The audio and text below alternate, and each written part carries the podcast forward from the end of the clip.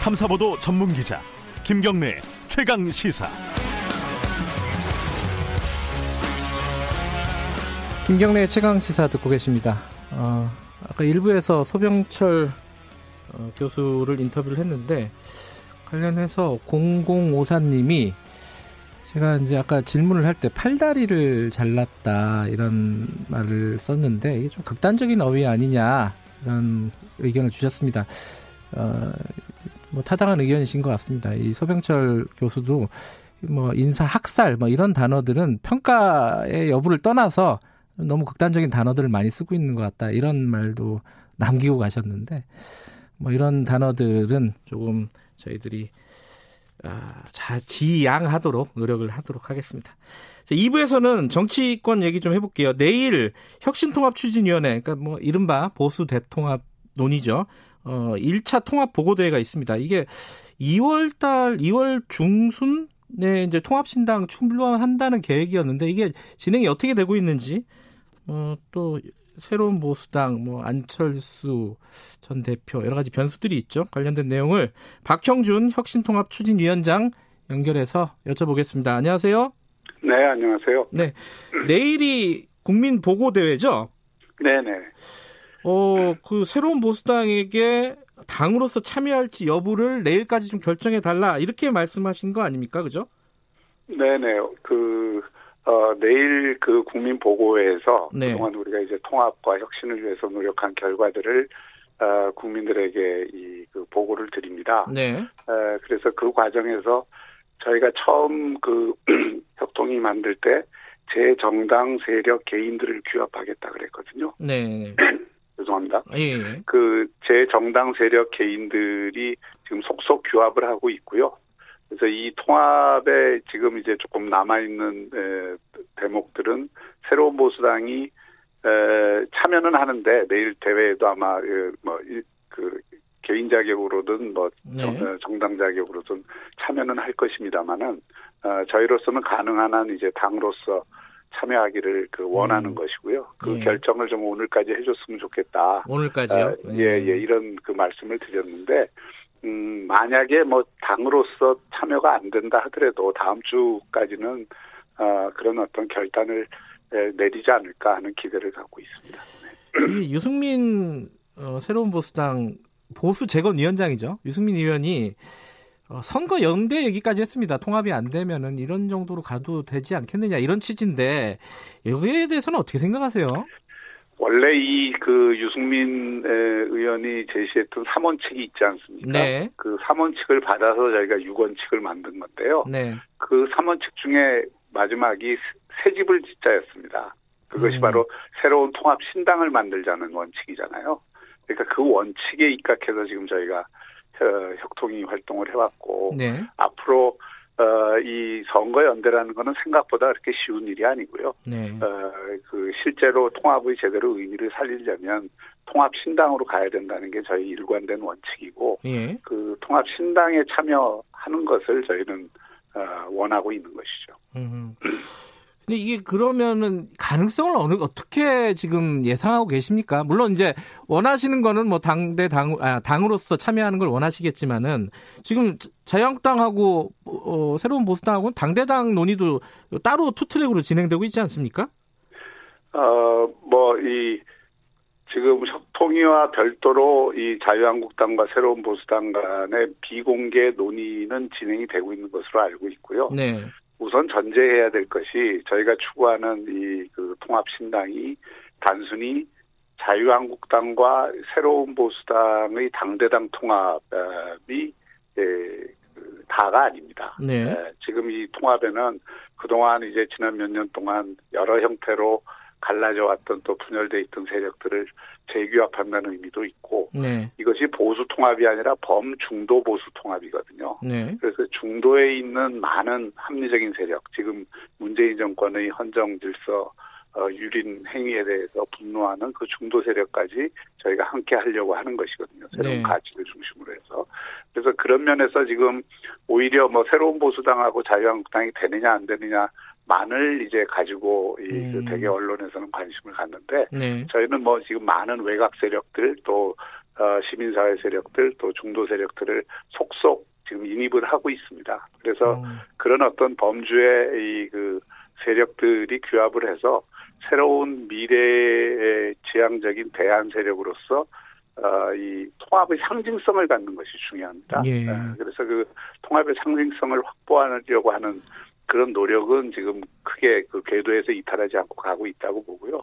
이것이 이제 그 국민들로부터 호응을 받고 또 그런 정통성을 얻으면 어 저는 뭐그 새로운 보수당이 참여하는 것도 어 비관적으로 보지 음. 않습니다. 그리고 또 더 나아가서는 어 또 더 많은 넓은 범위의 이그 중도와 보수에 있는 인사들과 세력들이 참여할 거라고 봅니다.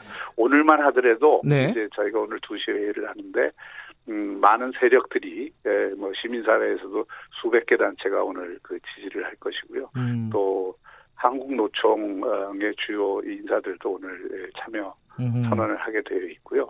여러 어떤 형태의 그 지금 참여 선언이 예, 그 계획되어 있습니다. 네. 그 중도 세력 중에 뭐 어느 정도 상징성을 갖고 있는지는 뭐 평가의 여지는 있겠지만은 그 중도 세력을 표방하고 있는 안철수 전 대표 같은 경우에 네.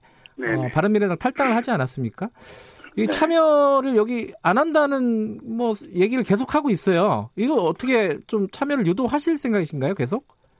네, 저 에, 정치는 가능성의 예술이잖아요. 네. 그러니까 특히 그리고 선거를 앞둔 정치라는 것은 이 전략과 명분을 이 조화시키는 것이 제일 중요하다고 생각을 합니다. 네. 그런 차원에서 이제 그 안철수 대표가 독자 신당으로 가는 방법도 있겠지만 네. 독자 신당이 지금 여건에서 현재 한국 정치의 여러 가지 정황상 그다지 쉽지 않은 길이라고 생각을 합니다. 음흠. 어, 그럴 경우에는 또 새로운 정치적 활로를 개척해야 되는 국면이 오고 네. 저희는 뭐 그 안철수 계에서 또는 국민의당에서 같이 활동했던 어, 많은 분들이 지금 참여 의사를 그 어, 밝히고 있고요. 네. 또 저희가 또 요청을 드리고 있고 그러면서 이제 점점 더 이 접점이 이 넓어진다고 생각을 합니다.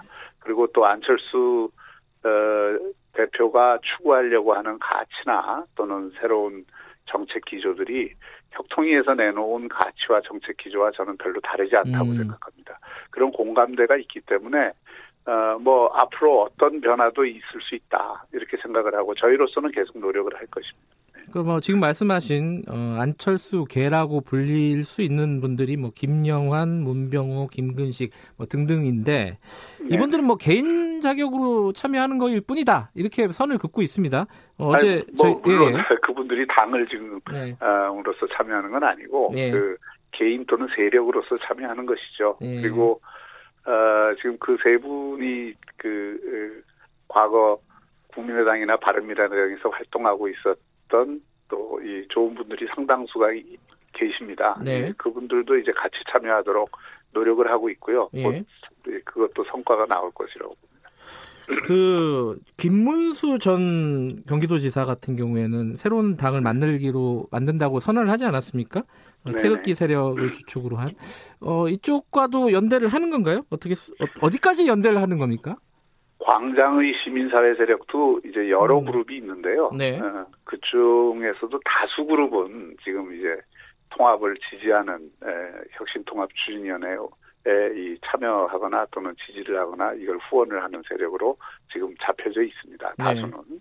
다만 이제 일부 세력이 그렇게 새로운 당을 에, 만든다고 하지만 지금 제일 중요한 것은 그런 어떤 아, 그 서로 간의 생각의 차이나 또는 어떤 사람에 대한 호불호로 갈라서는 것은 지금 이 그, 이 총선 국면에서 보수나 중도의 국민들이 가장 원하는 정말 하나로 뭉쳐서 정권을 확실하게 심판해달라는 이 대의가 우선순위 1번이거든요. 네. 그 국민의 명령에 에, 충실하지 않는 거라고 저는 보고요. 네. 어, 그런 어떤 독자 신당 노력이 뭐 있을 수 있겠지만 결국은 큰 대통합의 흐름 속에 에, 그 저는 에, 인입이 될 거다 이렇게 생각을 하고 당장 뭐 어, 음. 어 그렇게 그뭐 어, 독자 신당을 그 하는 거에 대해서 이 에, 저희가 어떤 에, 그 행동을 취하거나 또는 무슨 어, 그 거기에 네. 에, 하고 함께 하겠다는 생, 그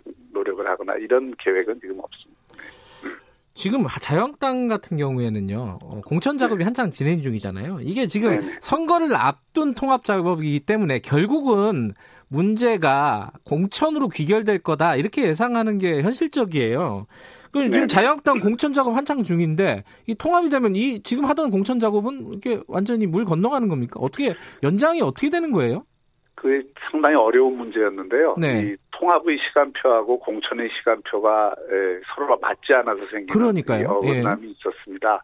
또 현실적으로 이 공천은 공천대로 진행을 안 하면 네. 물리적으로 불가능한 면이 있어서 어, 김영호 이 공천위원장 체제에 대해서 협통위에서도 어, 뭐 여러 가지 어떤 미비한 점도 있고 또 불만을 가진 부분들도 있었지만은 큰 틀에서는 합의를 한 것이고요. 네. 앞으로 통합신당 창당 준비위원회가 만들어지고 통합신당이 본격적인 궤도에 오르면 어, 그 공천심사위원회도 그 통합신당의 취지에 맞게 조금 변화와 보강이 있을 겁니다. 예. 어, 그런 방식으로 해서 통합신당 공천 관리위원회를 약간 재구성하는 그런 방향으로 지금 논의를 진행하고 있고요. 네. 뭐 그런 부분에 대해서는 어, 그 김영호 위원장도 상당히 그 어, 이해의 폭을 넓게 가진 것으로 저희가 어, 음.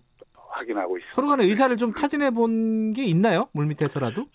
네네 그런 부분에 대해서는 대화를 나누고 있습니다. 어, 김영호 네. 위원장과도요?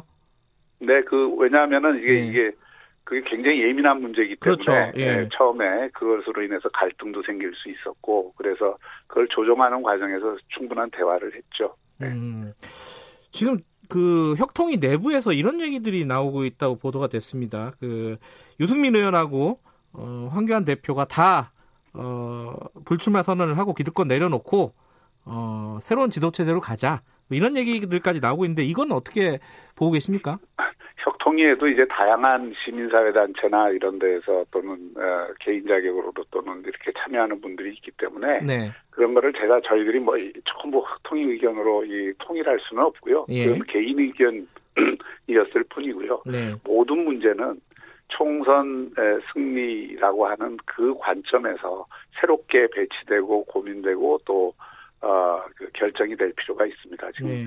너무 쉽게 음. 예, 그냥 이 정치적으로 어, 그 예, 어, 대응하거나 또는 주장을 하는 것은 어, 그 지금 전체 국면에서는 크게 예, 좋은 것은 아니라고 생각합니다. 근데 이렇게 어, 통합이 된다면은 자유한국당의 황교안 대표 그 1인 대표 체제가 계속될 수는 없는 거 아닌가요? 현실적으로? 뭐 그런 집단 지도 체제 이런 식으로 가야 되는 건가요? 그 혁통위에서 이 만들어놓은 네. 기본 원칙은요. 네. 총선까지는 기본적으로 선대위 체제로 운영을 한다는 네. 것이고요. 네. 총선 이후에 네. 통합신당의 공식 전당대회를 열어서 네. 거기서 이제 새로운 어, 가버넌스가 확정이 되겠죠. 네. 그러니까 어떻게 보면은 이제 그 어, 총선까지는 선거 어, 대책 중심으로 당을 운영한다라고 네. 하는 데 대해서 기본적인 원칙적 동의가 지금 있습니다. 네. 어, 지금 계속 말씀하시는 부분이 이제 총선 승리를 위해서 제 세력들이 힘을 합쳐야 된다라는 건데 좀 가치의 측면도 있습니다. 이게 그러니까 예를 들어 이제 자유한국당 같은 경우에는 반문 을 기치로 다 모여라 이런 취지로 계속 그 얘기를 해 왔었는데 그거 말고 이 중도층을 아까 잡는다고 하셨는데 그런 어떤 그 중도층을 잡기 위한 그 가치, 통합신당이 추구하고 있는 어떤 노선, 뭐 이런 것들은 뭐가 있을까요? 어, 가장 중요한 것은 우리 그 헌법 정신이라고 봅니다. 음. 이 헌법 정신이 저는 굉장히 잘 돼 있다고 보고요. 대한민국을 네. 여기까지 발전시켜온 가장 중요한 가치라고 봅니다. 네. 그것이 자유민주공화 그리고 공정입니다. 네. 그 가치를 다시 한번 확인을 하고 이것을 사실 과거 보수 정권도 올곧게 지키지 못한 측면이 있기 때문에 예. 그런데 이 정권에서는 그 자체가 지금 교란돼 더 음. 많이 교란돼서 그걸 중심에 놓고 거기에 이제 덧붙이자면 미래 가치가 대단히 중요합니다. 이제는 예. 다 지금 4차 산업혁명이나 뭐 인공지능혁명 시대 또 그 세대의 환경이 완전히 달라지지 않았습니까? 네. 이런 어떤 미래를 지향하는 대한민국을 만들기 위해서는 특히 미래 과학 기술을 포함해서 이 교육 그 개혁 그리고 청년 세대를 위한 새로운 어떤 인재 양성 그 프로그램 이런 것들을 다 결합을 한 미래 가치 또 미래는 창조성이라는 가치뿐만이 아니라 어, 휴머니티, 인간애라고 하는 가치가 대단히 중요하거든요. 예. 그러니까 그런 것들을 묶어서 우리가 지금 미래 가치를 새롭게 이번에 협동위에서 설정을 했고요. 예. 정당과 관련해서도 미래 세대를 항상 중시해야 되는데 우리가 국가 운영에서 예산을 쓰는데도 미래 세대와의 파트너십, 연대를 중시해야 할 뿐 아니라 이 정당 내에서도 과거에는 이 특히 보수 정당들이 이 노령화가 많이 되고 청년들이 재생산되지 않는 아주 약점을 갖고 있지 않습니까? 예. 그래서 이 청년 정치 생태계를 독자적으로 저희가 구축하겠다. 그래서 당의 예산을 아예 일정 부분을 할애해서 어, 청년들이 스스로 교육하고 정책 개발하고 리더를 양성하고 이런 것들을 저희가 이, 이번에 협통위에서. 확고하게 이 정책을 세웠습니다. 마지막으로요. 박근혜 전 대통령 석방해야 된다. 이게 자, 자유한국당 황교안 대표 같은 경우는 최근에도 그런 취지로 얘기를 했어요. 이 부분에 대한 정리를 할 수가 있겠나요? 그 통합 추진위원회에서? 지금 보수 중도 국민들 대부분은요. 네. 그 박근혜 대통령이 너무 오래 지금 그 감옥에 있다 하는 네. 네, 그 정서적 어, 예. 일체감을 갖고 있고요. 그것은 뭐 누구도 이 박근혜 대통령이 빨리 좀 석방돼야 된다는데 이견을 갖고 있지 않습니다. 적어도 네. 이 협통위 내에서는 아. 그리고 그 어, 그런 부분에 대해서 뭐그 박근혜 대통령이 나와서 무슨 정치적으로 어떻게 할 거다 하는 거 저는 뭐 그렇게 크게 보지 않습니다. 알겠습니다. 여기까지 듣겠습니다. 고맙습니다. 네, 네, 네. 혁신통합추진위원회 박형준 위원장이었습니다.